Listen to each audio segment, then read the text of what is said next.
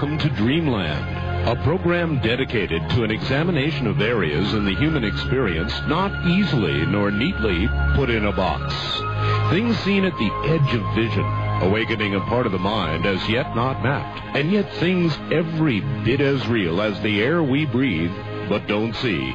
This is Dreamland. Sunday evening, and once again, Dreamland. Good evening, everybody. I'm Art Bell from the High Desert. And boy, do we have a program planned for you this evening. All kinds of interesting things, beginning with a Linda Howe report, which was uh, taped at our affiliate, which we want to give, uh, certainly want to give credit for, in Roswell, New Mexico.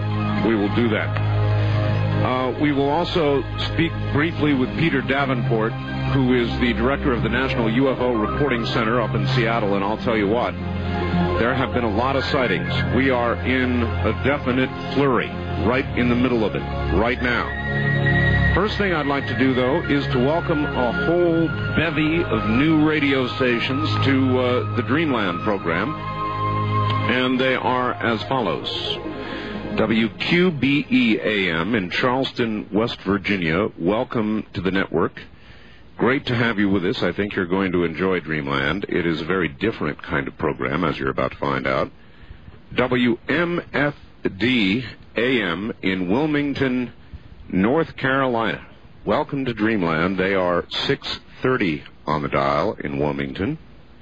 KTIX AM in Pendleton, Oregon welcome to the network.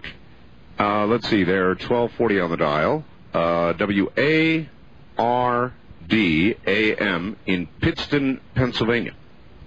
That's W-A-R-D in Pittston, Pennsylvania. And uh, they're 1550 on the dial. Welcome. W-I-N-I. That be Winnie? W-I-N-I A-M in Murfreesboro, Illinois.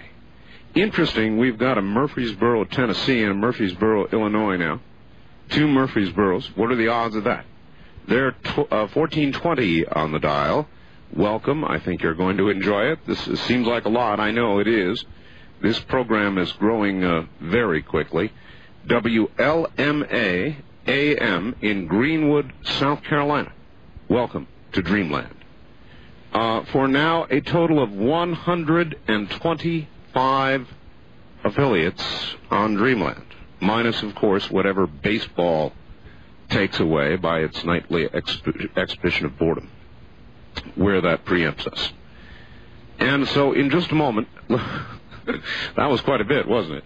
Uh, Linda Howe. We all know that info, and now, as I told you, actually, uh, Linda Howe is right now uh, in the air, flying in the air but uh, she has gone over to our affiliate, KBIM, in Roswell, New Mexico, and recorded a very, very interesting report for us. So here it is. Hi, Art. I'm in Roswell, New Mexico this 4th of July weekend to participate in the first annual Roswell UFO Encounter. There's everything here from parades and art fairs to a laser show and some serious discussions about what happened here nearly 50 years ago that grabbed the world's attention. Back in 1947, on July 8th, then Army Air Force bombardier and public information officer Walter Haut delivered an official Roswell Army Air Force press release to the media, which said that a, quote, flying saucer, unquote, had crashed on a ranch northwest of Roswell, New Mexico and that headline made evening newspapers, including the Chicago Daily News and the Los Angeles Herald Express. But by the next morning headlines, a new story emerged that what fell on that ranch was only a weather balloon, not a flying disc. Today, nearly 50 years later, the issue of a government cover-up still rages. And with me is nuclear physicist Stanton Friedman, who has been investigating this case since 1978 Welcome to Dreamland again. Glad to be on again, Linda. Well, what is the latest on New Mexico Congressman Stephen Schiff's request for the Government Accounting Office to investigate the Roswell crash and make a report?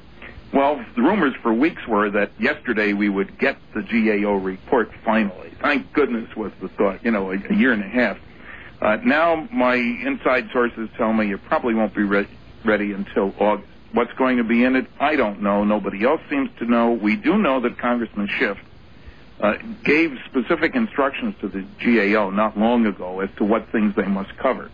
So whether it's going to be a little report, a big report, whether it's going to have anything useful that they might have found, I do know that the GAO stirred up a lot of government agencies about going through old records.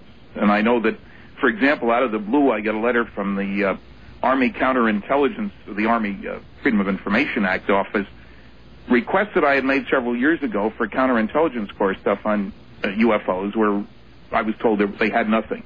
Out of the blue, oh, we did another search years later, and we found all this stuff. Here, you can have copies free. Nothing terribly exciting. But all about flying discs. All about flying discs. In 1947, the U.S. government was asking all over Germany for people to find anything about German technology that might be related to this. Find these investigators, find those investigators. So at least, and I know from talking to the GAO that they had stirred up the counterintelligence corps people. So who knows how many boxes of good stuff are sitting around in somebody's junkyard, so to speak. And how much we might get that's really serious in this GAO report, and that leads to could this delay be related to the now very controversial emergence of alleged uh, 16 millimeter film of quote unquote non-human bodies in an autopsy that has been screened at least partly for, by some people in London in May. Uh, there's supposed to be another screening of more footage in August and a release on at least English television sometime in late August. Could this be why this GAO report has been delayed? It certainly could be one of the reasons because that's gotten an awful lot of attention. Other ones might be that, uh, for example, the rumor is that the Air Force is ready to strike again with another attempted preemptive strike. Uh, you remember last September, they came out with that 24-page paper uh, saying it was just mogul balloon. Now, there were so many lies and misrepresentations in that paper, I don't know how they could look themselves in the face. Specific ones, I've done a 27-page paper on it. Uh, and it may well be that they're trying to cover all bases with this thing. But the English footage has stirred things up, and there are documentaries being made. There's an enormous amount of junk on the internet. You know, we have this great contrast. Modern technology is wonderful.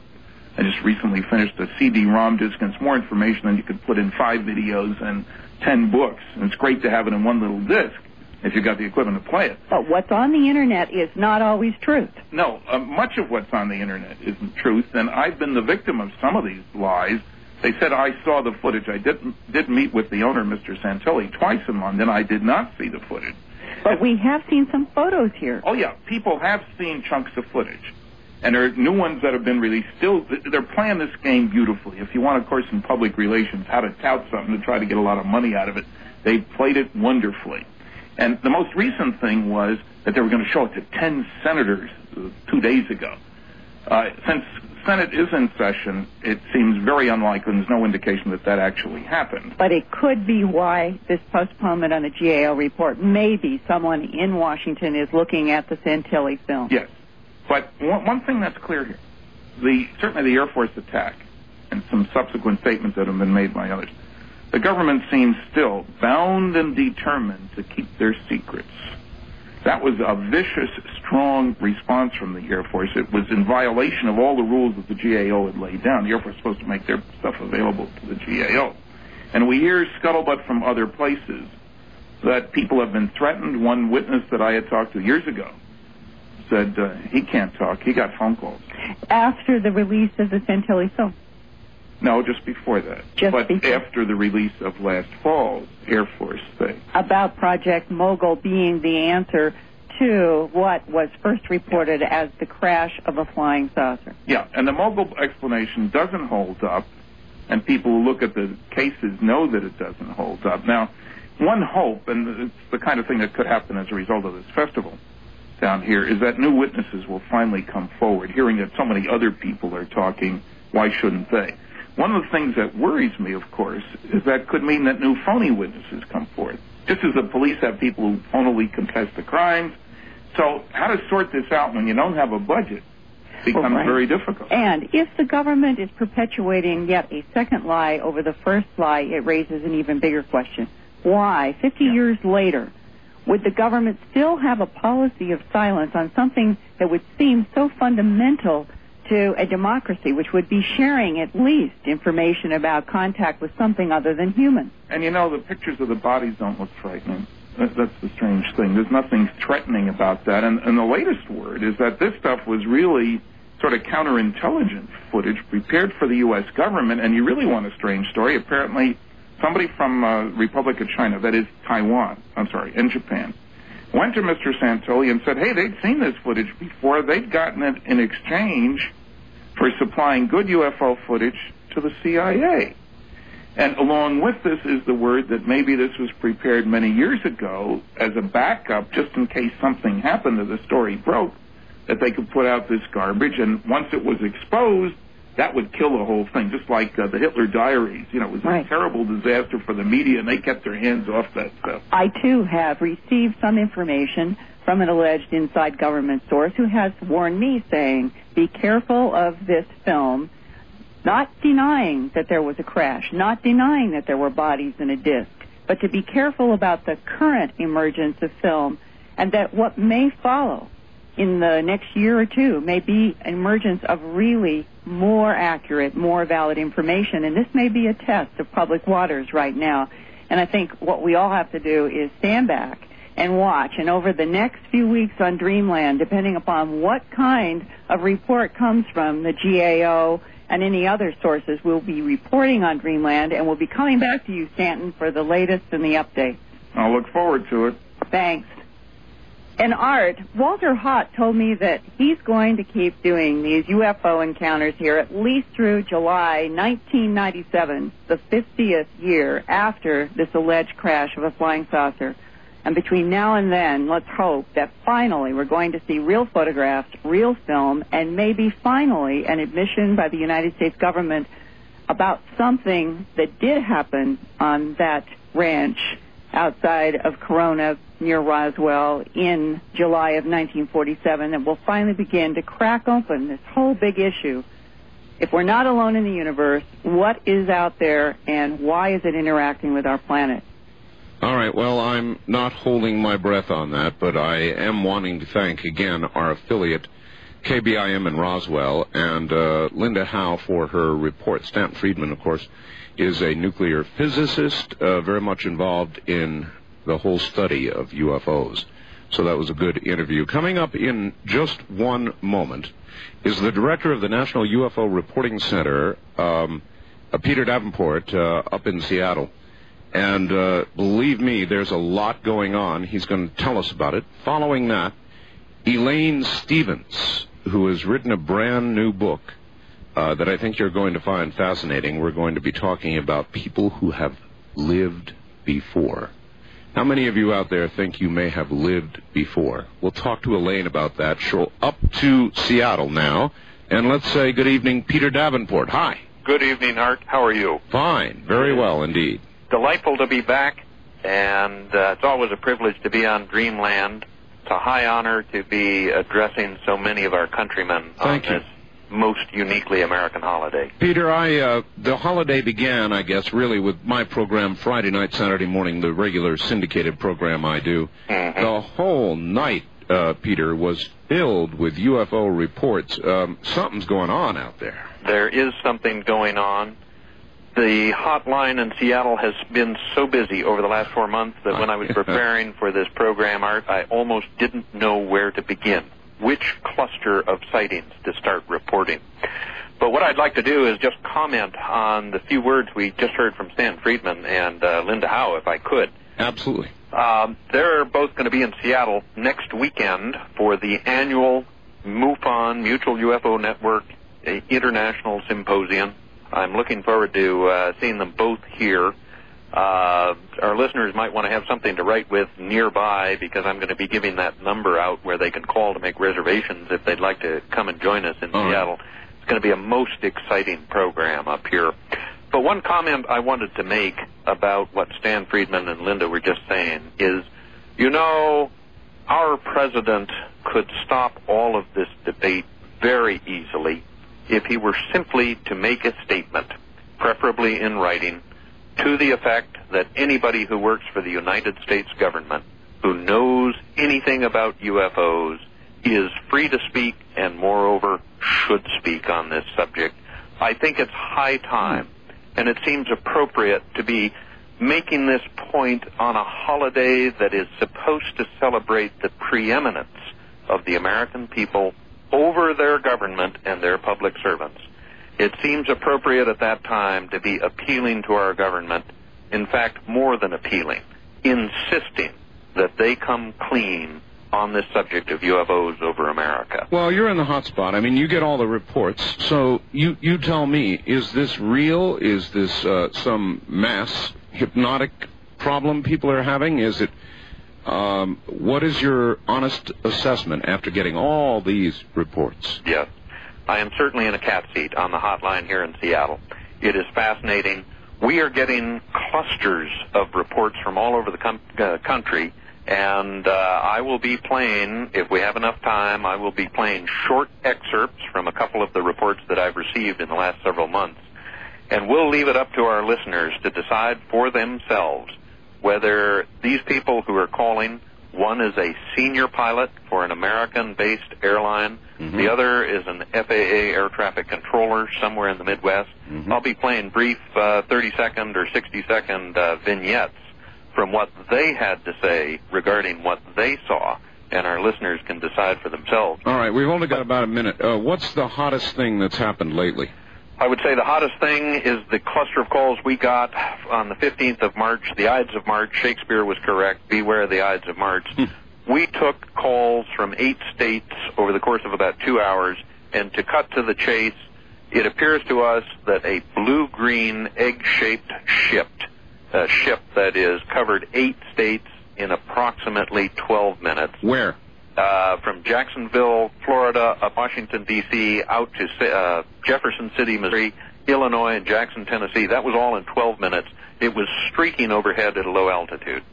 Most recently, we took a call from Adair County in southwest Iowa.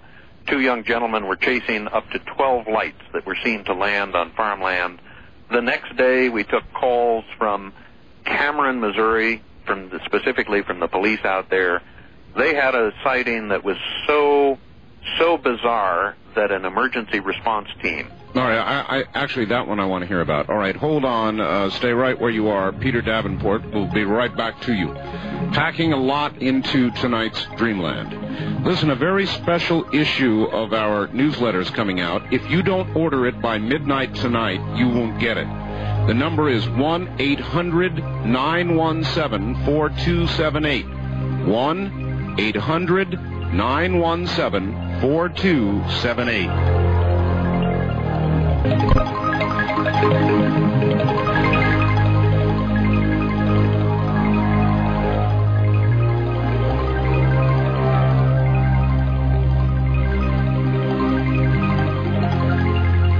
From the Kingdom of Nye, you're hearing Dreamland with Art Bell. To participate in the program, call toll free 1 800 618 8255. 1 800 618 8255. First time callers, area code 702 727 1222. Or the wildcard line at 702 727 1295. This is the CBC Radio Network. Certainly is. Now, back to the director of the National UFO Reporting Center in Seattle, Peter Davenport. And, uh, Peter, I've, I've just got a quick fax here. Art uh, just wanted to get this in before you bring Mr. Davenport uh, on from Seattle.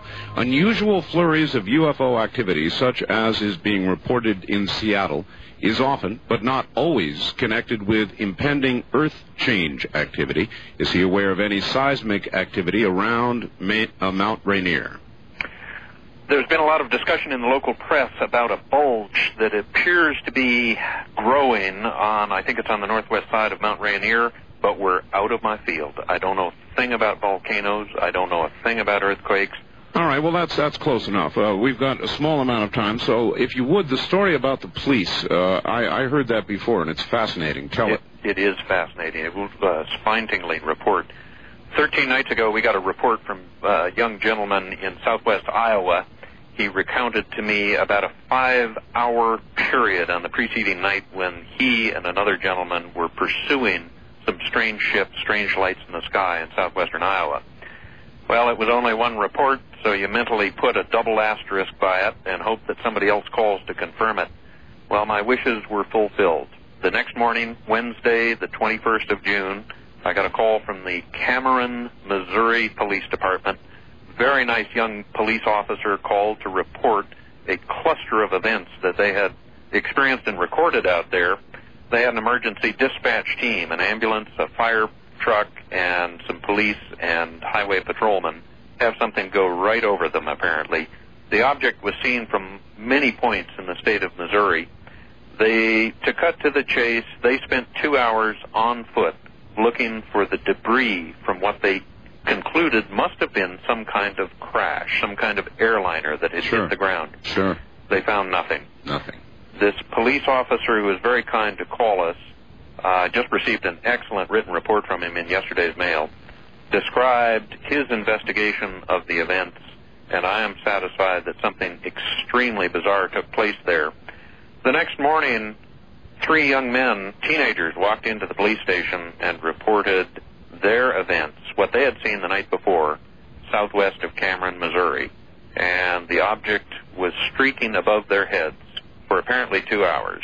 Wow. And this object is an object that I believe we have had reported to us in the past over the last four or five months. Peter, when you say streaking, uh, you know, in my mind, streaking means streaking almost from one horizon to the other, so it must have been doing a dance. Yes, apparently it was moving very fast at one point. At another time, it was just hovering motionless in the night sky. Uh huh. So the the phenomenon is very bizarre. It's very difficult to describe four months of calls in just the few minutes we have here. All right, you had a couple of reports. Do you want to go ahead and try and air one of those? Let me play just a brief report we took on the 15th of March this year. This comes from a retired senior airline pilot who saw something very close to the nation's capital, and uh, it's very interesting. Here we go, about 40 seconds worth of report. All right, now from Peter Davenport. This was at 1127, Uh-huh.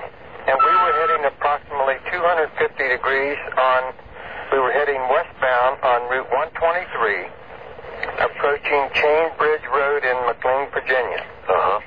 And we saw this real bright object.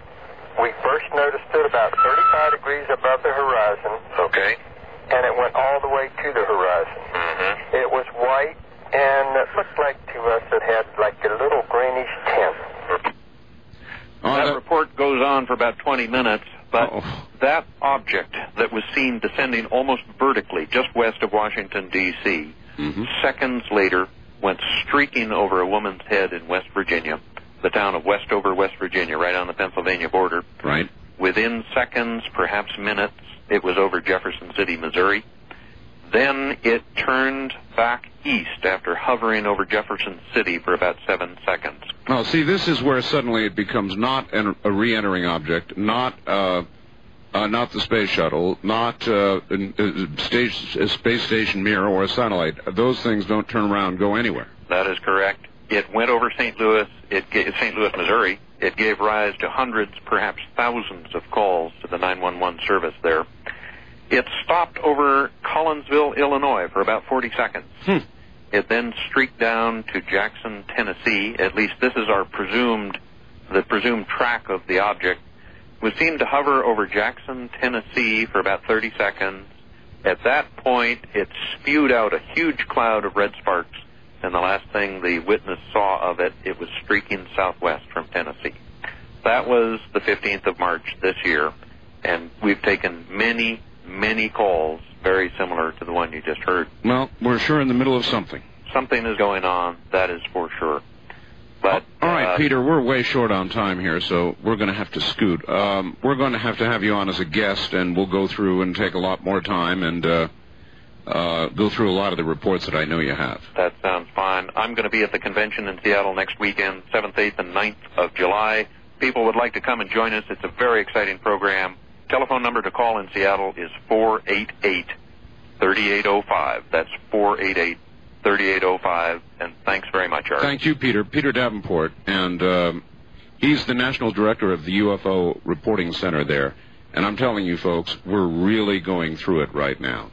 All right, moving on. Hypnotherapist Elaine Stevens, author her book, Whispers of the Mind.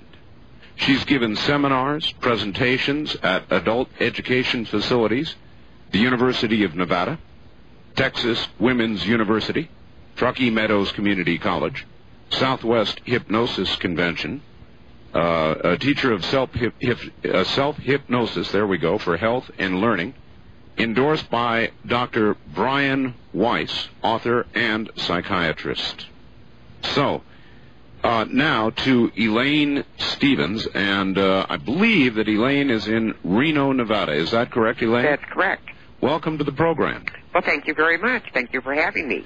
Um, Elaine, we're uh, first of all, uh, you may want to comment uh, before we get into anything else on some of what you've heard at, here at the beginning of the program. We appear to be going through a real flurry of UFO uh, activity in the country right now. Which is very interesting to me. Uh, a lot of the people that I have worked with in hypnosis, uh, in either doing a past life regression session with them, uh, in one instance, I was doing uh, what I call a higher self session, where the person was seeking guidance from within themselves. And in many, many uh, cases, people will spontaneously remember contact that they've had, hmm. either earlier in this life or strangely enough, even in past lives. All right. Well, I'm so, really curious about that. How do you bump into that? In other words, I, I, assume that normally when you do hip, hypnotherapy, mm-hmm. you're doing it for rather mundane reasons, you know, to help them quit smoking or to lose right. weight or something like that. Happens. Right. Uh, how do you suddenly either bump into somebody's past life or uh, even more interestingly, uh, some sort of contact with ETs. Well, what happens is I, I work at uh, very deep intuitive levels with people and teach self-hypnosis and guide clients into memories of past lives, specifically on purpose. Oh, to oh, help so them understand the present. Oh, so in other words, you're aware of it and using it as some of my other guests have, uh, as as therapy, past life uh, uh, mistakes for current life improvement. Exactly. Mm-hmm. And then, but when the UFO things come up, that's something I was in. I had a practice in Houston, Texas, for eight years before I moved to Nevada, and uh, for the first eight years of my practice.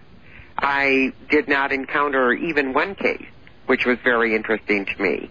Do you think that's because you didn't try, or you weren't aware, or you weren't digging for a past life, or why would there not have been? No, I was doing a lot of past life regression, but nothing had oh, come oh, up oh, around oh, UFO. I see, I see. Well, and, I'm even interested, uh, very interested, mm-hmm. Elaine, mm-hmm. in how you fell into the discovery of the whole past life uh, phenomenon? Did it happen one day suddenly with a patient, or did you read about it in a book and try it yourself, or what happened? Well, the first time I ever used hypnosis was for childbirth. I have a son, uh, Michael, and he was born with hypnosis as the anesthetic, so that was my introduction to the tool of hypnosis. And then uh, many years later, probably when he was about 10, uh, I read a book.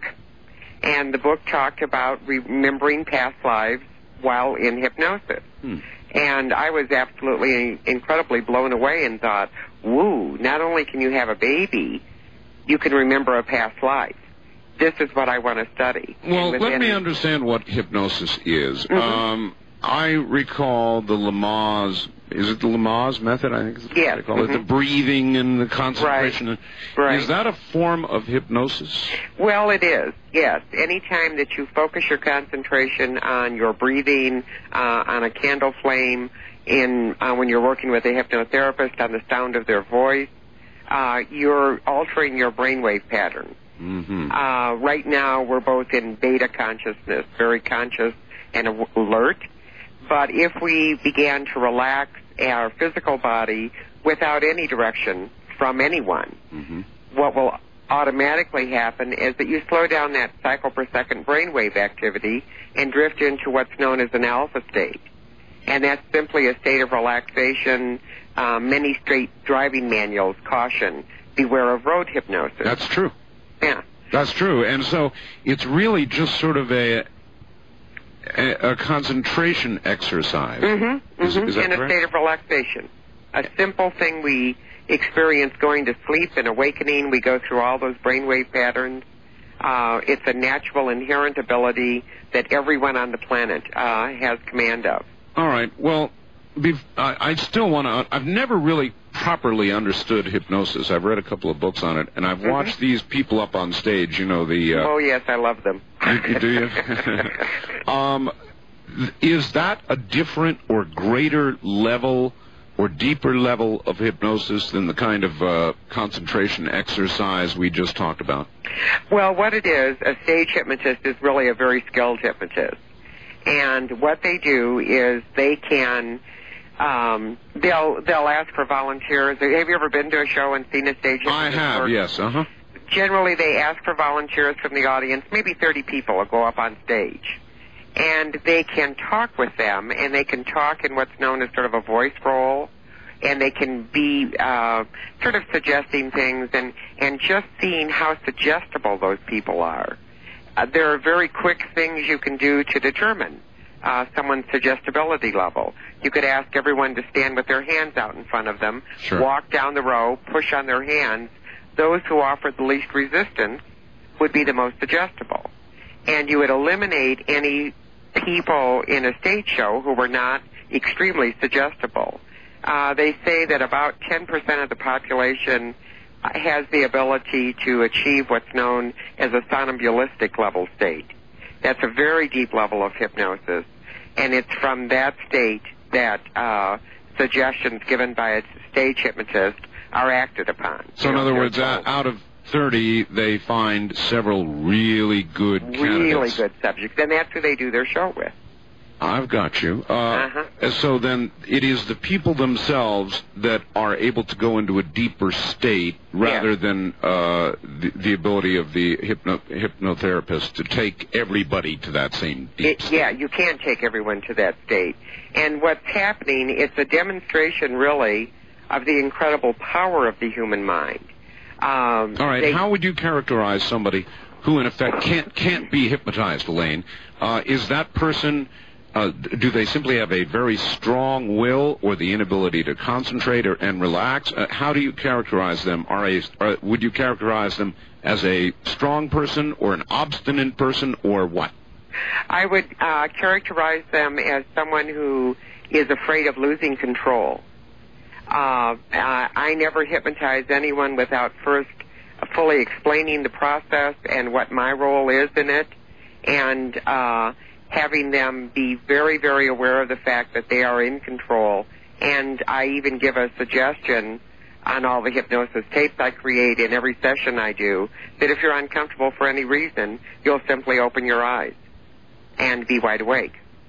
And that suggestion can be followed by a person should they choose, you know, to bring themselves out of hypnosis. Fascinating. All right, hold tight just a moment. We'll be right back to you. A couple of more questions about hypnosis, things I've always wanted to know, and then we'll get into the past life business. That's really something. Stay right there. North American GMX. Back now to Elaine. I can't remember the uh, name of the the uh, movie Elaine, but there have been a lot of movies about a mind control, making people do things they don't want to do. Now, you said somebody doesn't want to be hypnotized or they're uncomfortable.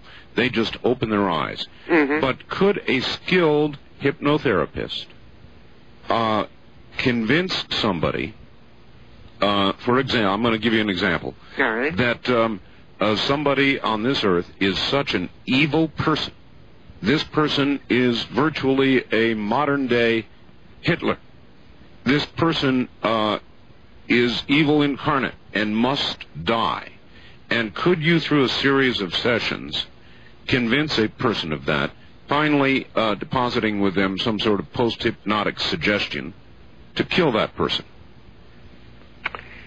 Well, uh, I hate to uh, think that's possible. However, I do believe it's possible. I thought so. Uh, let me tell you, though, um, tests have been done with people who are very that somnambulistic level subject that I spoke of earlier. Yes, correct. Uh, tests have been done with someone who's in that level of hypnosis. And if that's an average person who does not have murder in their heart um, and would not kill, I'm uh, I don't believe I would kill someone. I probably would to protect protect my own life or the life of someone I loved. Right, but uh, through a series of proper uh, post If you yes, if you had access to someone at that level. But in the tests that I've read about that have been done, uh, a somnambulistic level subject will be told, um, "You're in danger. Lying beside you is a knife. Mhm. I am going to harm you. Pick the knife up and defend yourself. Stab me." The subject will reach over and pick up the knife.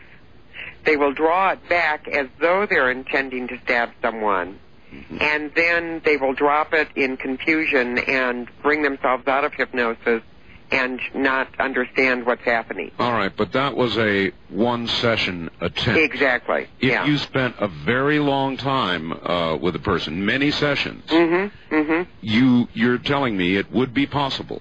Yes. Think of what happens to prisoners of war. Think of the Exactly. the way their minds are altered, and or anyone who becomes a prisoner. Uh, uh, the Hearst woman, you know. Patty Hearst, yeah. Yeah, Patty Hearst. When when when she was held captive, I I read the they call it the Stockholm syndrome. Exactly, exactly. And so the mind is a, a, a very, very powerful tool, and we can use it as either healer or slayer, and each of us has to take responsibility for how we direct it, and hopefully we do not fall in the hands of someone uh, at, that it operates at such a low level. Are there many people uh, in your field, or even any, and I certainly don't want names, uh, Thanks. uh, who you would consider to be uh, less than ethical in, in the way they practice? Uh, I think that there are people who use hypnosis as a power tool, um, who who do not really communicate accurately how the tool works and does not explain to their client or subject that it is the subject's mind that is being worked with, with techniques that the hypnotist knows. And any changes that are affected, if if you go to a hypnotist to stop smoking, Mm. The hypnotist it can't it can't lock you in a closet and keep you there to keep you from smoking. The suggestions are planted in your mind, and you then act on those suggestions.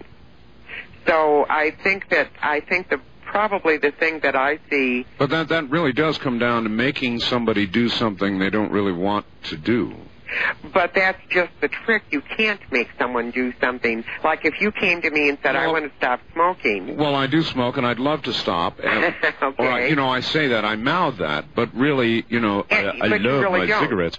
Yeah. I, I really don't. And so, uh, you could uh, hypnotize me till the cows come home. and and no change would be affected. Well, then what are you really doing? Because unless I've made up my mind that I really want to quit when I come to you, hmm uh, you can't get me to quit.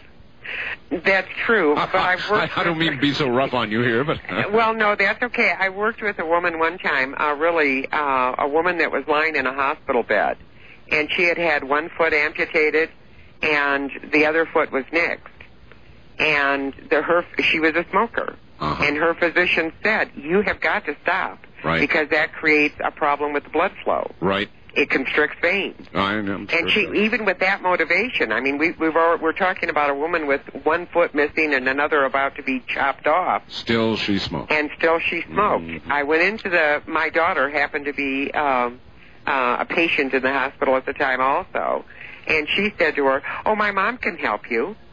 Hmm. And I went in, of course, to see my child, and and she said, "Mama, you know this woman's having a problem. They're going to cut it and blow." And I said, "Oh." I said, "If you would like, I would be happy to bring my equipment to the hospital." All right, Elaine, we'll have, we've got to hold the story right there. We're Okay. at a break point. Stay right there. Elaine. And now, back to Elaine Stevens. Elaine, are you Yes, there? Good. I'm here. All right, good. Please ask your guest the following question. And you deal with minds a lot.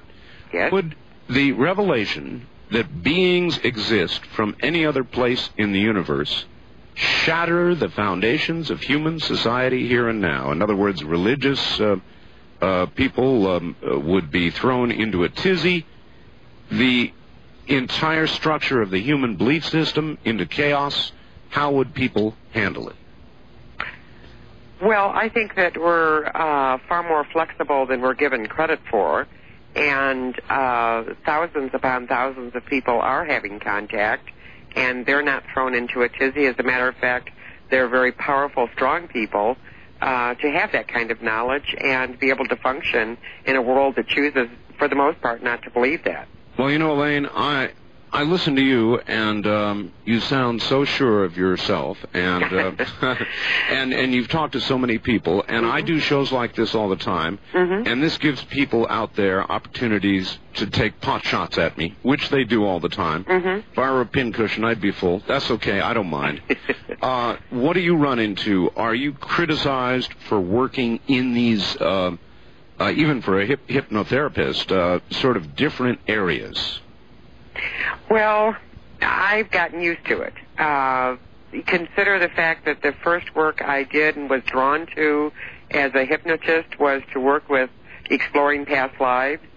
I've gotten, um, I've been, I don't know, sort of ridiculed or looked down upon. People Mm. have been disdainful with my personal belief system and how I conduct my life, and that's fine.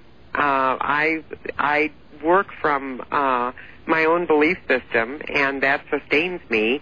I really don't care what other people think. If each of us needs to create whatever belief system works for us, and uh, if we differ, we're going to differ. That's okay. We can agree to disagree. Uh, I no longer get into uh, Mexican standoff with people and and going to fight them to the death over it. I don't care if people believe they've lived past lives or not. Um, the second chapter in my book is titled "I Think I Made That Up." Do you know uh, Dr. Bruce Goldberg or know of his work? Oh yes, of course. hmm I He- don't know him personally, but I have read his book. He does past and future life uh, yes. I've done future lives also. Oh, you have. Oh, of All right. course. Well, let's begin with past lives. All right. Elaine, what is the best evidence uh, that you've run into personally? I mean, I mean this is, I, I know of no greater question for humankind, and that is whether our soul lives on once these physical uh, bodies uh, uh, end, whether there really is more or not. It's a pretty big question, Elaine. You must have answered it for yourself. Yes, I think uh, I've done probably thousands of regressions at this point, and in every past life regression that I conduct, I always, um, at the end of the session, direct the person to the last day of their life, and and then to what happens beyond that last day.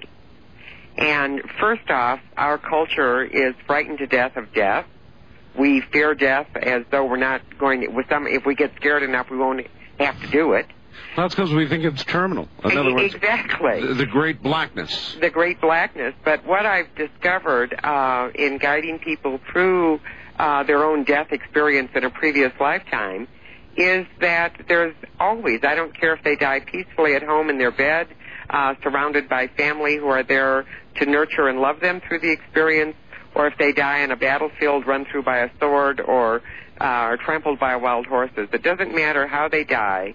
The experience is always the same.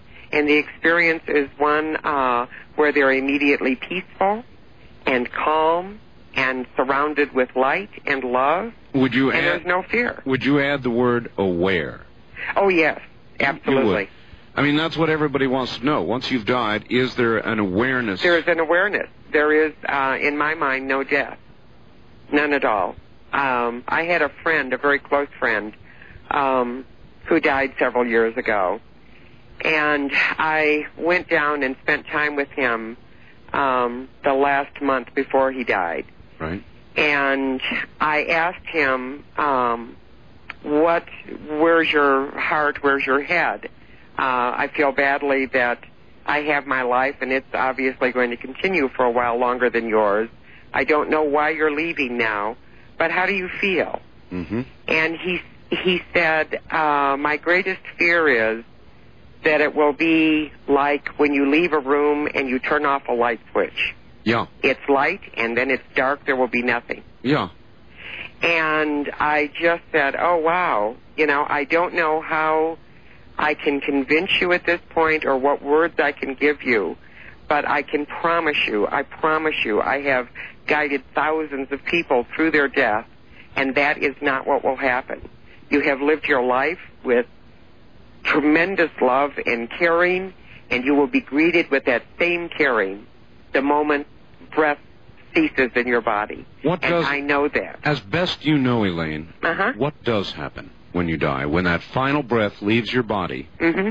what, what happens to you? Uh, the the first thing that happens is that people float out of their body. Uh, they generally are floating um, near the ceiling of the room. They look down at their body. My first question is, "How do you feel now?" Peaceful. It's okay. Hmm. Yeah. So it's it it doesn't and and I just I, aren't I going to be surprised when I die if in fact that's not what happened? But No, you won't, because it'll be like throwing a switch off, Elaine. So You'll never be I'll, up I'll there be saying- sitting there in the black. you'll never be saying, "Gee, I screwed that one up." but it gives me comfort while I live. All right, I I like that. I like really hard questions. Uh, okay. And I'm here's one for you, Elaine. All right. Uh, you may have seen a piece on 60 Minutes not very long ago. Actually, there's two I want to refer to All right. because they both got to me. One was of a lady who had an aneurysm in her brain.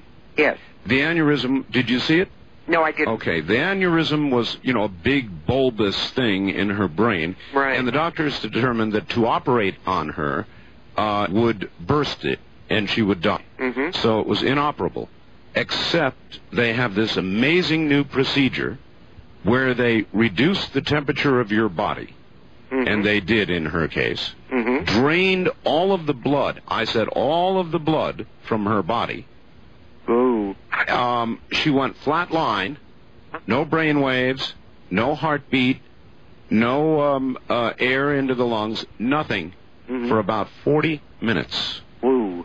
About 40 minutes. Um, now, the reason they did that is uh, once they drained the blood from her body, there was no more blood pressure. Hence, the um, uh, the aneurysm collapsed, and they were then able to excise it and uh, sew her up. And but the interesting part, Elaine, is that for 40 minutes she was flat line. They warmed up her blood, and they put it back in her body. And as they did, with no additional revival um, uh, techniques, you know, paddles or any of that, Right. her all her uh, signs came back. Um, her brain waves began once again. Her heart beat, and she was breathing. She was back alive. As a matter of fact, she's cured. Now, she's not the only one uh, that they have done this to. And my question is, for those 40 minutes, Mhm. where was she? I hope out of that body. I will assume out of that body.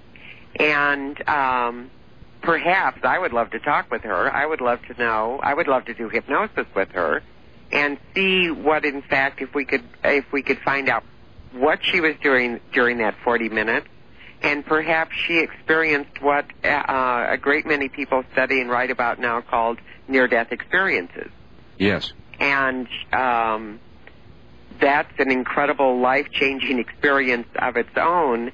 Uh, the story certainly makes you uh, applaud science and the things we can do to help people now.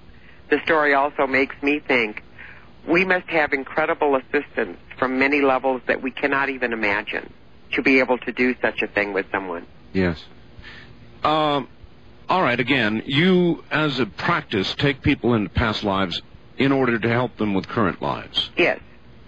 Um, you said earlier that it doesn't matter how somebody died, hmm whether it was peacefully in bed without pain or whether some horrible accident happened to them. What about what about ghosts, Elaine? Uh, entities that appear to be still here on Earth for one reason or another, and generally when the death has been violent hmm or there's been um, great some great trauma, uh, even unfulfilled love, something really emotionally important at the moment of this violent death. Uh, they seem to remain. Now, is there anything to that, or would you just say I don't believe in ghosts? Oh no, I, I would say I live in Virginia City, Nevada. Um, Ah, and- there is a famous ghost up near you. lots and lots of famous ghosts. I live in a house that was built in the 1800s, Uh huh. and I don't think I live alone. Um, I think that what happens at a soul level is that if there's a trauma uh, at the time of death, or as you say, if there is a longing uh, for a person or a place, Yes. I think that at a soul level, that person is trapped at the earth plane level. Uh, one of the things that happened to me when I first began to become more intuitive So, in other words, Elaine, there are exceptions to what you said earlier. Not everybody has a peaceful transition, apparently, or at least it doesn't sound like to me if you're stuck down here with pain rattling behind. but but I think that uh, be, I think that you can do work with a ghost, and you can direct them to uh, the light, to to a higher level of consciousness. Really? Oh yes, and and a great deal of work like that is done. Um, have you ever seen? Uh, I'll tell you what. Let's hold that question. We'll be right back to Elaine Stevens, and uh, we're sort of off track right now, but it is a very interesting track, and we'll be uh, taking telephone calls shortly. Stay right where you are. Here's something that's really affected my life, and not just mine, but my wife's too. My wife has asthma, and trust me on this. Our home is a different place since we turned on the Alpine system. Elaine, before the bottom of the hour. Um, what's the best actual evidence? In other words, have you ever asked anything, uh, anybody about a past life? Once you get into it and you're talking to somebody uh, or about getting memories of somebody who lived in a prior life, there ought to be things you can nail down.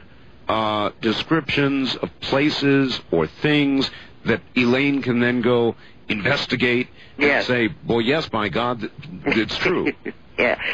When I first started doing past life regressions, Art, I spent more time at the library than I did in my office.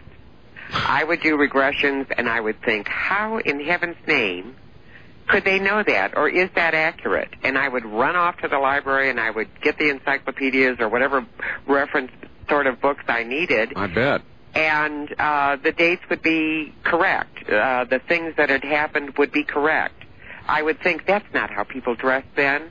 I would get books about costume and dress in different time periods. Mhm. It would be totally accurate. But the real clue, there's another clue that's more important than historical data, and that's the feelings that people experience. A truly meaningful past life regression is not a historical account. It is a deeply moving, emotional experience, a memory of another time Yes. when we have lived and experienced things at many levels.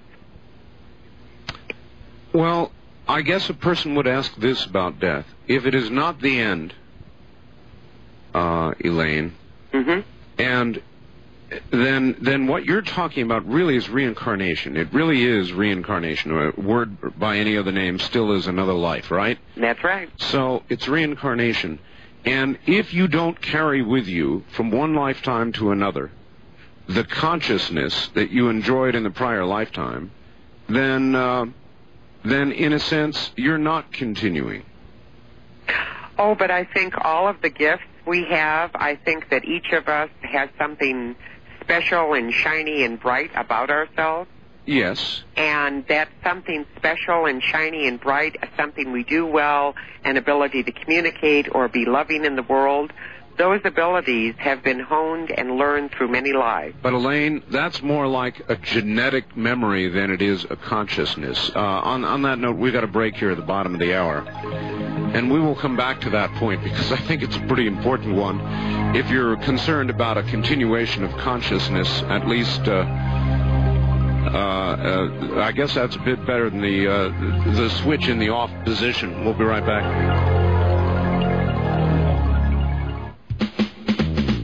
Tired of the same old music? You'll like our band.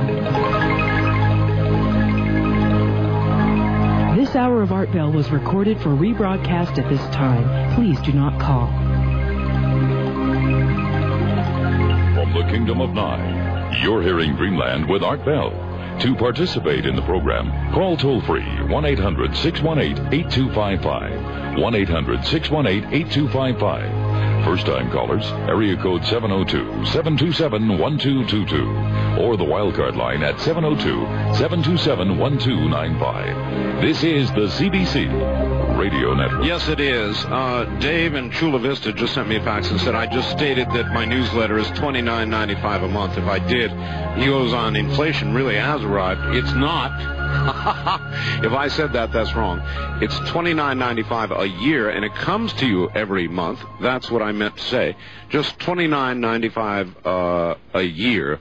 And the reason I'm emphasizing hitting it so hard today is the deadline is midnight tonight to get the one ordered that'll get you the new color. Uh, we've got this great issue coming out. You really ought not miss it. The number to call is a year, twenty nine ninety five a year. The number to call for the Art Bell After Dark newsletter before midnight, please, is one eight hundred nine one seven four two seven eight. One eight hundred. 917-4278. Now, uh, pycnogenols, what are they? They're antioxidants. Um, That's believable. yeah, that and they're not on this planet. Oh. Uh, they, uh, which kind of frightens me. I think, did we really destroy it? By 2300. Uh huh. Now you say many are not on this planet. But and and then the other question is: Is this just uh, a possibility that's afforded to people at that point? Um, I talk to people like, uh, you probably heard Gordon Michael Scallion. oh, of course. And uh, Mr. Scallion suggests that there are many possible futures and that, Exactly. he, that he will see them, one brighter many times Mhm. than another. Mm-hmm. Is that true of the individual life course as well? I think so. I think um, many, many years ago, uh, when I first started exploring all of these questions, I was reading the Seth material. And one of the books called, I believe it was The Unknown Reality uh, by Jane Roberts, and it was part of the Seth material, part of that series of books. Yes. One of those books spoke of uh, possible realities and people being shown if you stay on this course at this moment that you are on, this is a possible outplay of that. This is what will become of you. Yes. If you change consciousness and choose to make some choices in how you live and how you conduct your life, this is the outplay. All right. People like Mr. Scallion um, do a more collective job on it. They say if humanity continues on its present course, Mm-hmm. these incredible earth changes will occur. And it leads me uh, to have to ask you have you taken anybody into a future life who has seen or hinted at these earth changes? No. No, I No. I think that right at the- the moment that we live at right now is a critical point in the history of life on this planet. Oh, I agree with that. And I think that um, consciousness can be changed and raised, and the future can, in fact, change. I think that obviously you don't have to read very much or watch the news, but maybe one night a week, and come to the conclusion that we're on some sort of self-destruct course here. Yes. Uh, so then, why is the answer uh, to my previous question no? In other words, I would have thought, uh, uh, given our present course, unless you're telling us you know for sure there's going to be a change, um, there is disaster ahead of one sort or another, social or uh, earth changes or Mhm. economic or whatever. And Yeah. so, why have you not found a hint of this from those people, those future lives you've looked at? Well, I I have never directed a group to a time before like 2300, and because you have to consider that while we are part of the mass of men, we are part of a collective consciousness, if you will. We are also individuals, and uh, Okay, but but but at 2300, you see a uh, very controlled uh, life, but you Mhm. you do see a life, and you Oh, said yes. and you said you see not all of those future lives at all on this planet, yes, with with more of them gone than here. it's hard to tell sometimes exactly where they are. The technology is so incredibly advanced. Uh, the capabilities, you know, that have been developed are so advanced. And some of them are here. It's very, very different than what we can even conceive of now. Give, give me a typical description. I mean, when you get somebody under and you get them into a future life, and let's say they're in 2300, what what is the kind of thing they would say to you? I see the following, or how, what would they say? They have uh, before them uh, very often a control. You know how we have computers now Mm-hmm. uh, that can do amazing things. Yes. I can't even work uh, a quarter or an eighth or a teeny part of what's on my computer. Yes. Um, but people seem to have these incredible control systems in front of them that operate a screen and they can access knowledge or information. Hmm. Uh, they can make changes to their environment. Uh, there's a tremendous um uh, capability there at seemingly at the, the fingertips of the individual. So, in other words, you're talking to people that are saying they are in control of their own environment and they have machines to do that. Interesting. Uh, hold on, Elaine. Very, very interesting. And a bit of a different uh, a possible future, at least in the year 2300. what a fascinating course. We'll be uh, right back. Our guest is Elaine Stevens. She's author of Whispers of the Mind. And we're talking about past and future lives and a lot of related phenomenon. And uh, so we'll get uh, right back to her and take a couple of calls. Elaine, are you there? I'm here. All right. Well, here they come. Uh, east of the Rockies, you're on the air with Elaine Stevens. Where are you calling from, please? Oh, Oklahoma. Welcome to the show. Thank you. Um, assuming that we all have had past lives, then I would also have to assume that we have probably all done really horrific things, and we have probably had terribly uh, horrible and frightening things done to us, like being murdered and things like that. My question then is, why would anybody want to go into a past life regression? All right. So it's a good question. In other words, why are you doing it, Elaine? well, I do it because I think that we are extremely complex beings, and it gives us a greater understanding of all of the facets of, of who we are. Um, people do not remember horrific and horrible things unless perhaps uh, they're having that affect their life now. If you have a fear, say, of water, it may be that you have down, drowned in a past life. Let's take an example. Let's say I did drown in my past life. Mm-hmm. Horrible way to die. Right. And Trump, very traumatic, and it's somehow affecting me in this life. When you take me into that past life and make me relive that moment of drowning, how do you help me? What happens is, I, I number one can't make you relive it. You will only relive or remember, What I want to. yeah, what what you can handle. All right, how will that help me? Is It'll help you because knowledge is always power.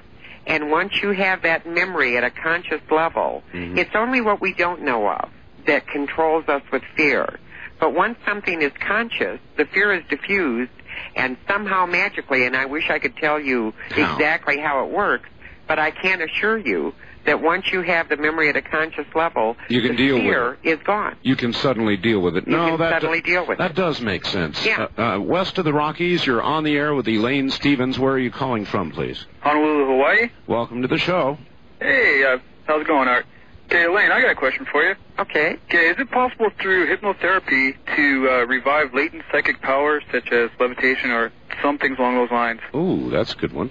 Well, uh, it is through uh, possible through hypnosis to revive latent uh, intuitive abilities. I think that we're all intuitive, and the more we learn to use that subconscious part of our mind, the more we open that ability up. Is intuitive just another word for psychic? Psychic, yes, it Uh-huh. is. So- Uh, so- but I have never been able to allow or encourage someone to levitate, and that would really be fun. Uh, it sure would. Caller, thank you. That was a very, very good question, and and I've got one to follow it up. Uh, Elaine, before the top of the hour here, hmm uh, the ability to levitate, psychic abilities to, uh, you, you know, this business about remote viewing and all the rest of it. These Oh, yes. ki- these kinds of powers. Do you believe, Elaine, that these powers are latent in us and, in fact, are becoming less with modern industrialized society, or that these powers are developing now as we continue, by our standards, a very slow process of evolution? In other I- words, in other words, are they coming or going? Oh, I think they're coming. Uh, we live in a very technologically oriented world, and we have removed ourselves from that aspect of our being. And with awareness and consciousness, we can remember. That's another gift of remembering a past life, is you can remember skills and abilities. Um, Yeah, but why? It seems to me we're we're masking them. You mentioned your computer. oh, we do. hmm Yeah, you mentioned your computer. I mean, when you're involved, uh, as I am, in so much information and computers and things that are keeping your mind going, you're not in an intuitive mood. No, you're not.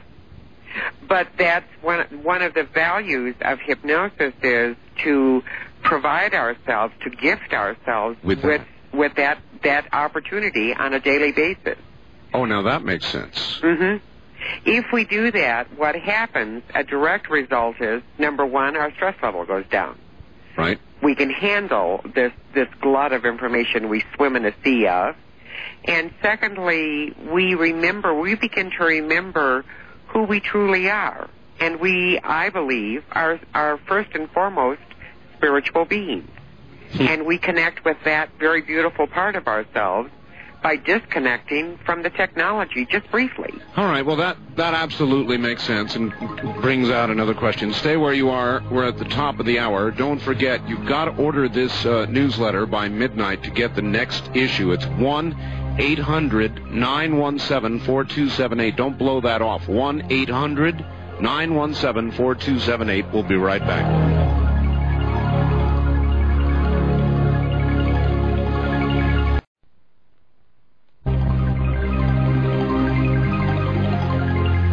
The Kingdom of Nye, we continue with your calls on Dreamland with Art Bell.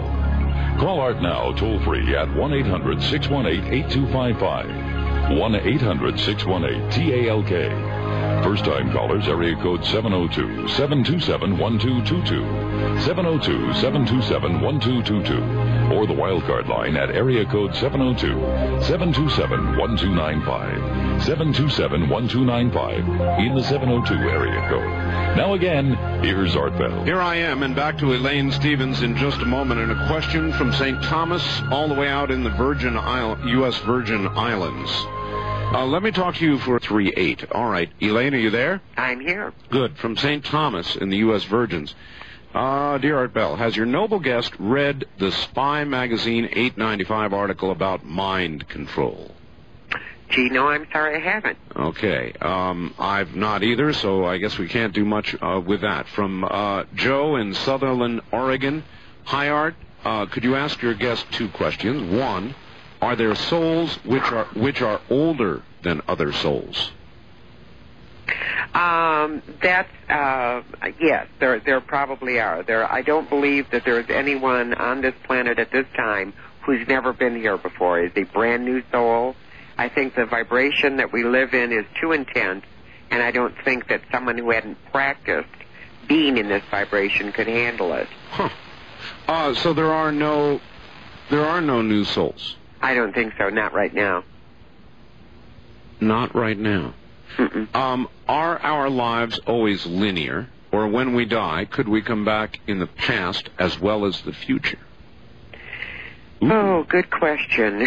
I'm I'm not sure I know the answer to that one. Uh, back to Einstein. Well, that's a good answer. Look, if you don't know the answer, I Yeah. don't. I don't want you to even try. And I agree with you. That's a really good question. Mhm, But, but uh, have you found through your subjects any so-called order to how, who, and when we return to this corporeal life, and if this process is voluntary by those quote brought back end quote question mark.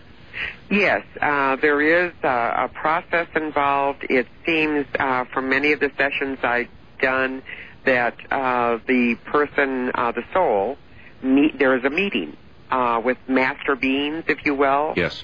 and the lessons that need to be learned are discussed, and the person um, uh, uh, chooses the group of people they will uh, have as family, as friends, uh, people who will affect them deeply, and they put themselves back into a situation where all of that is possible. All right.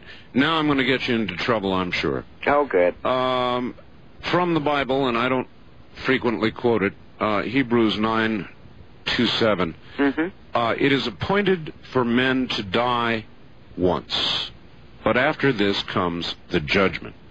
It doesn't say anything about coming back again. Well, then we have to go to the Council of Nicaea, uh, when all reference to reincarnation was removed from the Bible, uh, because it's very difficult to control people who believe that, in fact, they will are learning to perfect themselves and will come again. All right, um, back to the phones. Uh, east of the Rockies, you're on the air with Elaine Stevens. Good, good evening. Yes, hello. I'm calling from Austin, Texas. Yes, sir. And I had two questions. First of all, um, how does she explain the fact that there's more people on Earth today than have ever died in the history of the world? Mm-hmm. And second of all, what is the ultimate point? If we keep on coming back and back to learn certain lessons, to progress to what? To a form of uh, perfection or godliness or whatever. Well, I, this is a schoolhouse. I kind of view uh, these lives that we live as an opportunity to uh, learn. It's a schoolhouse. It's a schoolhouse Mm-hmm. uh, toward the eventual goal of perfection. Yes. All right. Now, now his first question. It's a a one. long way from that point. Well, your fir- the first question he gave you uh, was a good one, and that is, uh, there's a lot of people. Caller, how many? Five, six billion people? Uh, yeah, on the air, roughly six something like billion. I would, I would assume. Uh, so there are new people here all the time, more people. If there are no new souls, then obviously the question is, where are these souls coming from? Well, consider that at the moment of creation, whatever that might be, and now we're really getting out there, but there were X number of souls created. We have the history of the world as we know it based on what we know now, That's true. but we don't really have the whole history of the world. Uh, we have little 10,000 year gaps in the history of the world. Boy, it's true. And so uh, it's hard to say, oh, well, absolutely, this is concrete and it couldn't be so. I don't know. I really don't know. Oh, it's what a really a good. so. It's a good answer though, and it's at least an answer. Uh, thank you, caller. Okay, thank you. All right. Um, it is an answer. In other words, we don't know the composition. There are a lot of people, Elaine, who believe that the world um, has had at various times civilizations on it, Mhm. um, been populated to the degree we are now, or even to a greater degree, and they have literally disappeared, Vanished, exactly. vanished. Uh, so you think that could be? That it, it makes more sense to me than anything else. But obviously, we have no way of proving that. It's it's uh, one more interesting theory. West of the Rockies, hi. You're on the air with Elaine Stevens. Yes, good evening, Art and Elaine. Where are you, sir? I can answer that one easy enough. All right. Uh, Oh, I. I can't tell you who I am. That's fine. Uh, Uh, uh, Cape, uh, out of Chico, California. okay. Elaine, the way I understand or seem to equate what is going on, seem like we're in constant turmoil with ourselves. We have a biological birth to which uh, we follow DNA genetics, and we go on and we live a routine. Okay, we call that family traits. Then on the other hand, we have what we are like discussing tonight past lives which we could have been from anywhere. And then when we live the present the conscious we are in turmoil and do not know.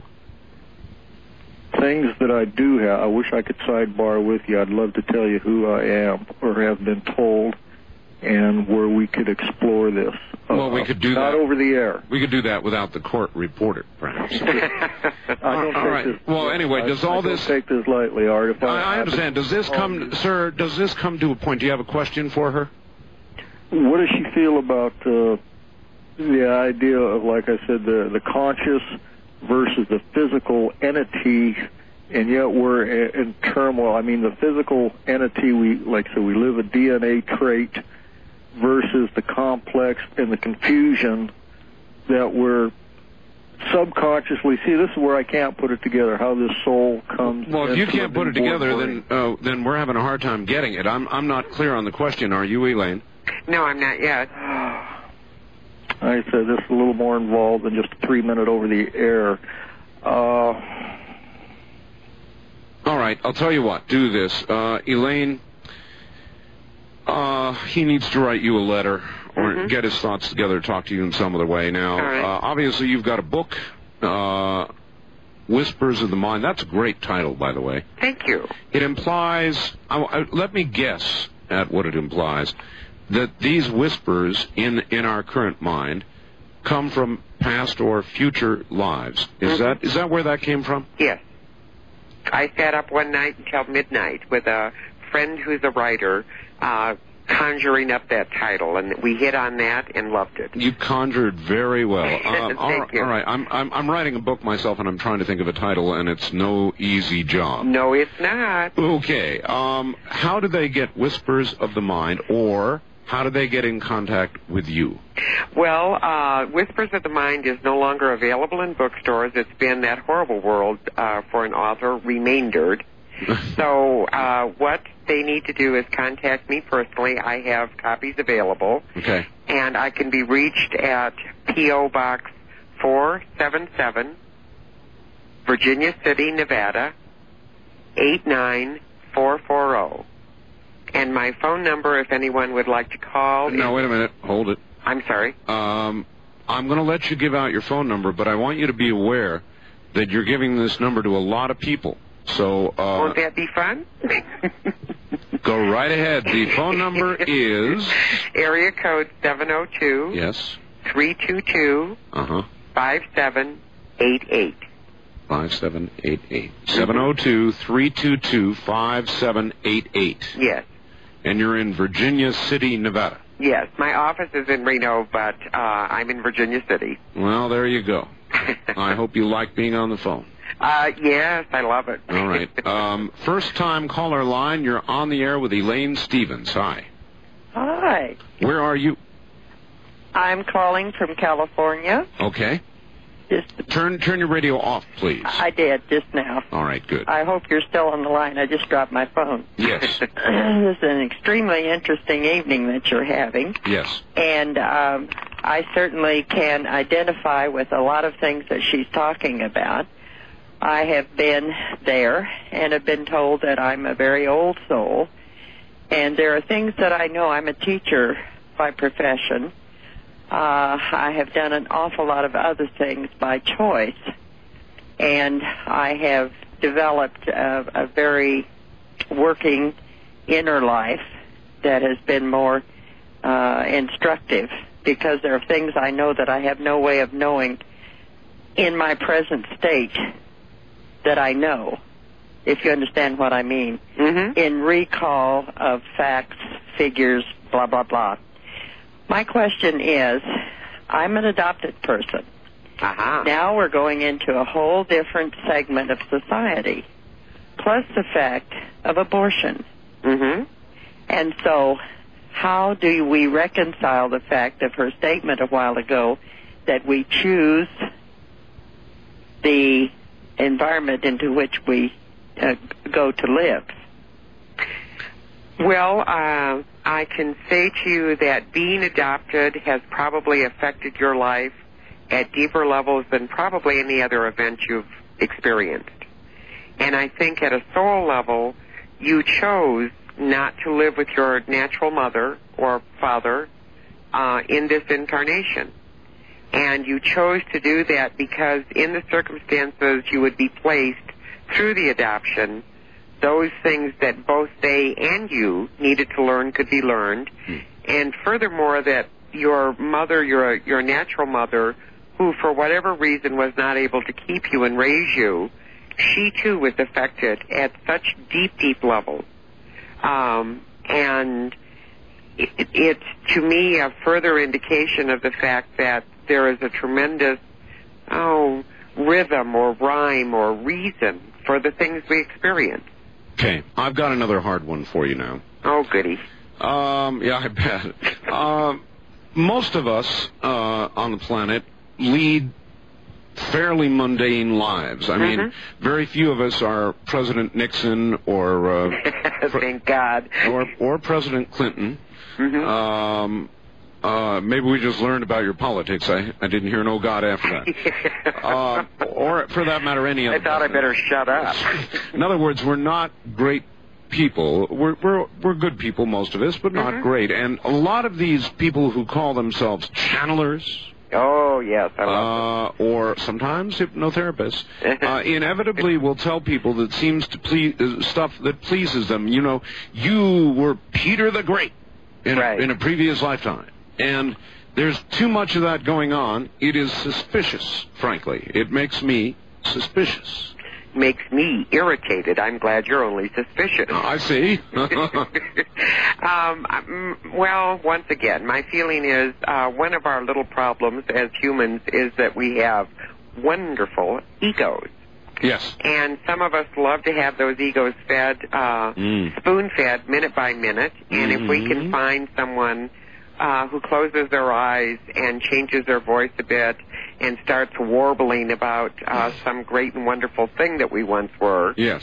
uh, we're very happy to pay them a lot of money to hear that. That's right. We just soaked that right up. All right, Elaine, that's a good answer to the question. Uh, stay right where you are. We'll be right back. Elaine Stevens is my guest. Many of you healthy zero. Back now to Elaine Stevens. Are you there, Elaine? I'm right here with you. All right. Well, you've been you've been really good because I've been hitting you with some really hard stuff. Well, thank you. It's kind of like uh, w- when your son or daughter begins asking you how high is the sky. These are not easy questions. East of the Rockies, you're on the air with Elaine Stevens. Hi. Hi, how you doing? Fine. Where are where? Uh, St. Louis, Missouri. All right. All right, I think the movie you might have been talking about earlier was Manchurian Candidate. Uh, thank you. That's it. I remember that. Very good movie. um, I was going to talk about this past life regression. I've done a couple of things in reference to that. You were talking about mirrors, and I don't know if you're talking about uh, you were talking about candles, and there's a thing that you can do with a mirror next to you. and You stare at the candle, and you keep your eyes open for about 45 minutes. And in that, I started to fall asleep. But before I did, I saw an old Chinese man. I also did uh, hypnotherapy with a man named Santosh. I don't know if you're familiar with him. And in that, I saw myself as an African chief. Now, the strict, strange thing with many wives, and the strange thing about that, I went to Bombay about a year later, and I saw a man by the name of what he's called the Shadow Reader, and uh, what he is, he's a direct descendant of Bhrigu, who lived at the time of um, Krishna. And what he does is he measures your shadow, and in that, he saw that my past two lives, I was an African chief with 300 wives and 400 Oh, wives. you know, here we go. Now, see, this is a perfect example of what I was just talking about. An African chief, not a, not not one of the tribe, but the chief with 300 wives. Yes. Now, to me, this sounds more like uh, fantasy than it does a real past life. Could I say one thing though, Art? Yeah, sure. I have seen this a year before when I was out in California, and Uh-huh. I went to a man in Bombay, and I I'd never said anything to this man before. He was a Hindu, Yeah. and he said exactly the same thing. That that was the interesting part of it. that is interesting. You're and right. of all the past lives, who would ever think of anything like that? Yeah, well, you're absolutely right. I, I have one question for you about Sure. this life. Uh, are you married? I used to be married. Used to be married. All right. All right.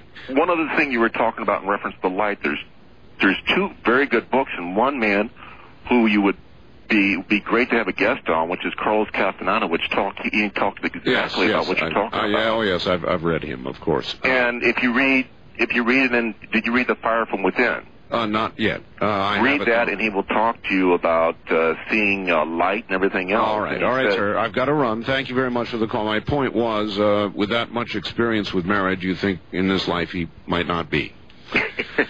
um, so is that not an example? I mean, uh, an African chief with 300 wives.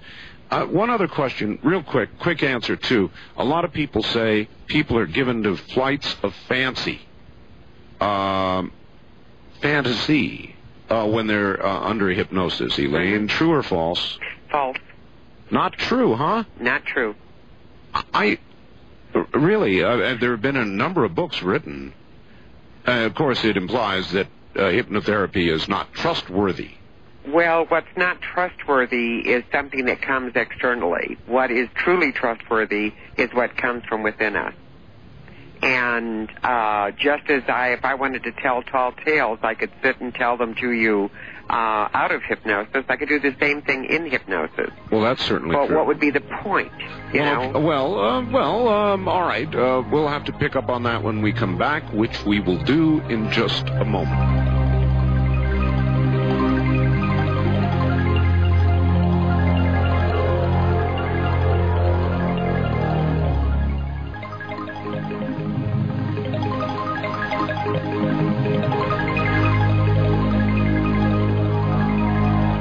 Hour of Art Bell was recorded for rebroadcast at this time. Please do not call.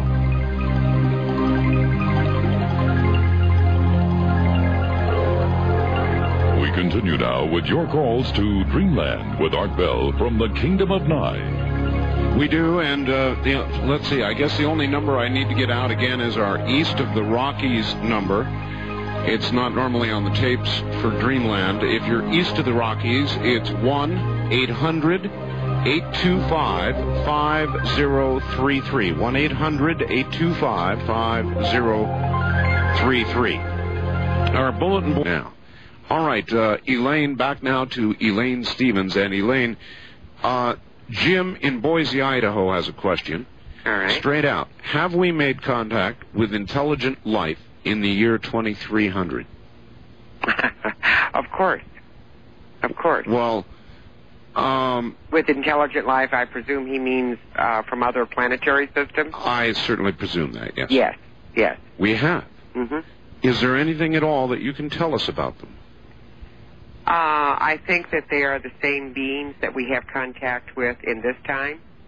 Um, I think that we become more receptive. I know that when I've guided people to past lives, um, to places such as Atlantis or Atlantis, one regression comes to mind very clearly, and that was of a man who um, was a sculptor, and in that lifetime, he is a sculptor now. He teaches art at a major university, Mm-hmm. and in that previous lifetime in Atlantis, he did a sculpture uh, that w- was conducted in uh, via water throughout the city.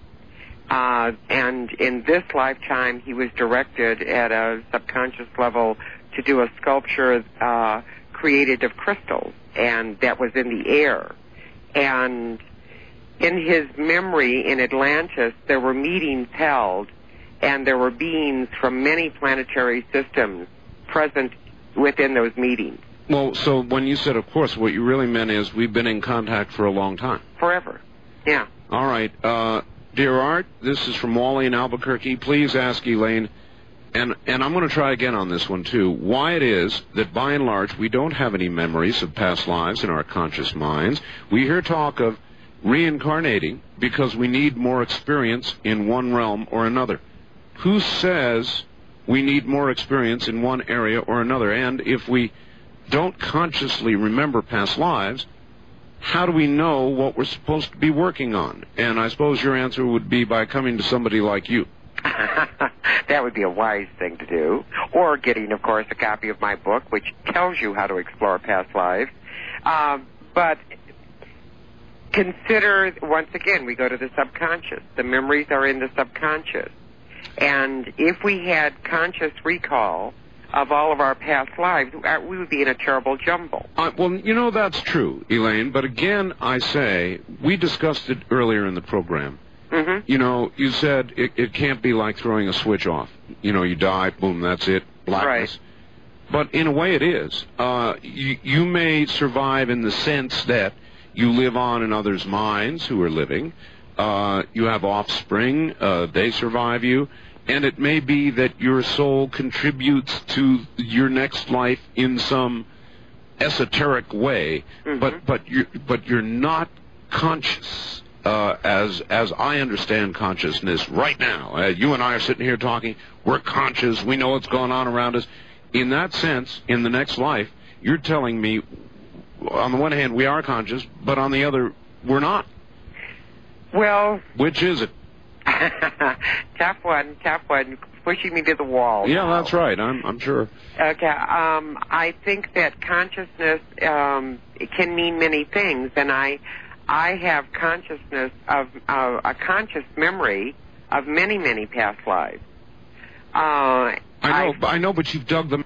exactly, and I've done so because uh, because it's helpful to me in the present. Well, all right. Is uh, would you advise the average person who's having an average life and they're okay, you know, no horrible habits or anything, noth- nothing really wrong? Is there any reason for them to go rummaging back into past lives? Well, I think so because if we're just having an ordinary life, as you say, and we're just sort of rocking along, uh, I personally would like to know that uh, there is more to me than the fact that I went to the grocery store this afternoon and got food for the barbecue Tuesday, and that I did you know, all these mundane things. I I hope to think that there is dimensions to me that I need to explore, and I need to expand my creative abilities, and I need to expand my mind in as many ways as I can. We get kind of locked into that mundane stuff, and that's dangerous. Okay. Um, east of the Rockies, you're on the air with Elaine Stevens. Good evening. Hi, Art. Uh, I, we must have some sort of conscious link going on here right now because I I want to uh, touch on a or make a comment directed to your guest. All right, where are you, Bob? Uh, Poteau, Oklahoma, and it was somewhat what you just touched on uh, concerning reincarnation.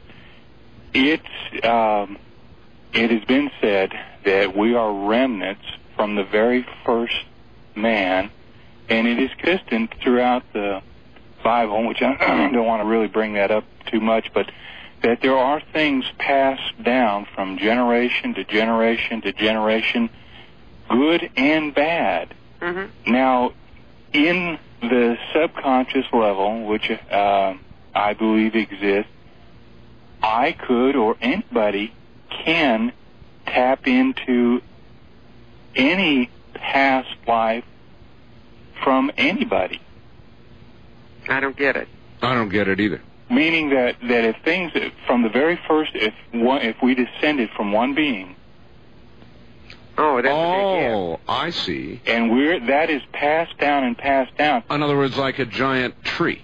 Now, the thing that I want to get um, make you know, are we reincarnating memories? Uh-huh. And I believe, personally, I believe that we have to be very careful in that area because we might bring something back into this life we might not want to deal with. Good point. Thank you. Um, from Oklahoma. Elaine, is it possible uh, that a past life, a past incarnation, uh, could virtually possess? Uh, uh, is there that danger that? Uh, No. Are you sure? When you open doors, um, you never know what's no, going to walk I through. can I don't- absolutely, uh, absolutely. This is one of the uh, sort of little sore points with me because people we approach any new knowledge with a certain amount of trepidation or fear, Sure. and if we will just remember that knowledge erases fear, how could our mind? If you broke your arm uh, a month ago, Yes. you would not be able to recreate with your mind the pain from that that you experienced at the moment of the break. That's. Um, I did break my arm, so. Oh dear. um, uh, many years ago. Uh, Uh-huh. but but you really are correct. I remember, of course, the Uh, occasion very and, and the pain, but I cannot. you can't recreate it. No, that's true. That's because true. your mind is designed to protect you.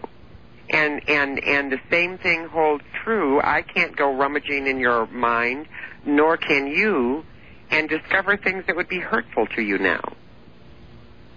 Your mind is designed. It is it is designed by uh, something far beyond what we can even conceive of to protect us and to support us and to help us. And the minute we set up this, oh, what if I remember I'm Attila the Hun, or what if I remember these horrible things? Mm. Well, of course, uh, you're, you're, you know, I don't want to recreate for you the pain in your arm, and I couldn't do that. I couldn't do that as a hypnotist. You know, though, it's interesting. I've seen hypnotherapists uh, depicted on television, and maybe they do a bad job on uh, hypnotherapists just the way they do on so many other things, but they do make people recreate that moment and feel it, just as if they were there once again. Oh. What do you say to that? I say that yes, uh, a, a lot of people go into uh, to explore a past life and they find themselves very emotionally moved and they find themselves weeping and re-experiencing something at a deep emotional level. But once again, here's our fear. What about Here's the pain? What, what about and cleanse? What about they if you, kill you? Yeah. What if Elaine took me back to that moment when I crashed in my hang glider, which is how, how I did it, and the the big arm came down about two inches above my uh, my elbow and broke my arm, but good compound fracture. Ooh. And, oh, ooh is right. So if Elaine took me back to that moment and I, I relived that experience, would I relive that pain? No. No. Your mind just uh, you can't sit here now and take you know Not, not now, not on the conscious level. You're correct. I tried. but even at a subconscious level, no. Okay, well, okay, No. that's a good answer. Uh, first time caller line, you're on the air with Elaine Stevens. Hi. Uh, hi, Art. Uh, Bonnie in Alaska. Yes, hi, Bonnie. Hi. Uh, where, where in Alaska are you? questions. Um, first off, uh, I'm a person who's been through uh, past life regression and have verified one lifetime.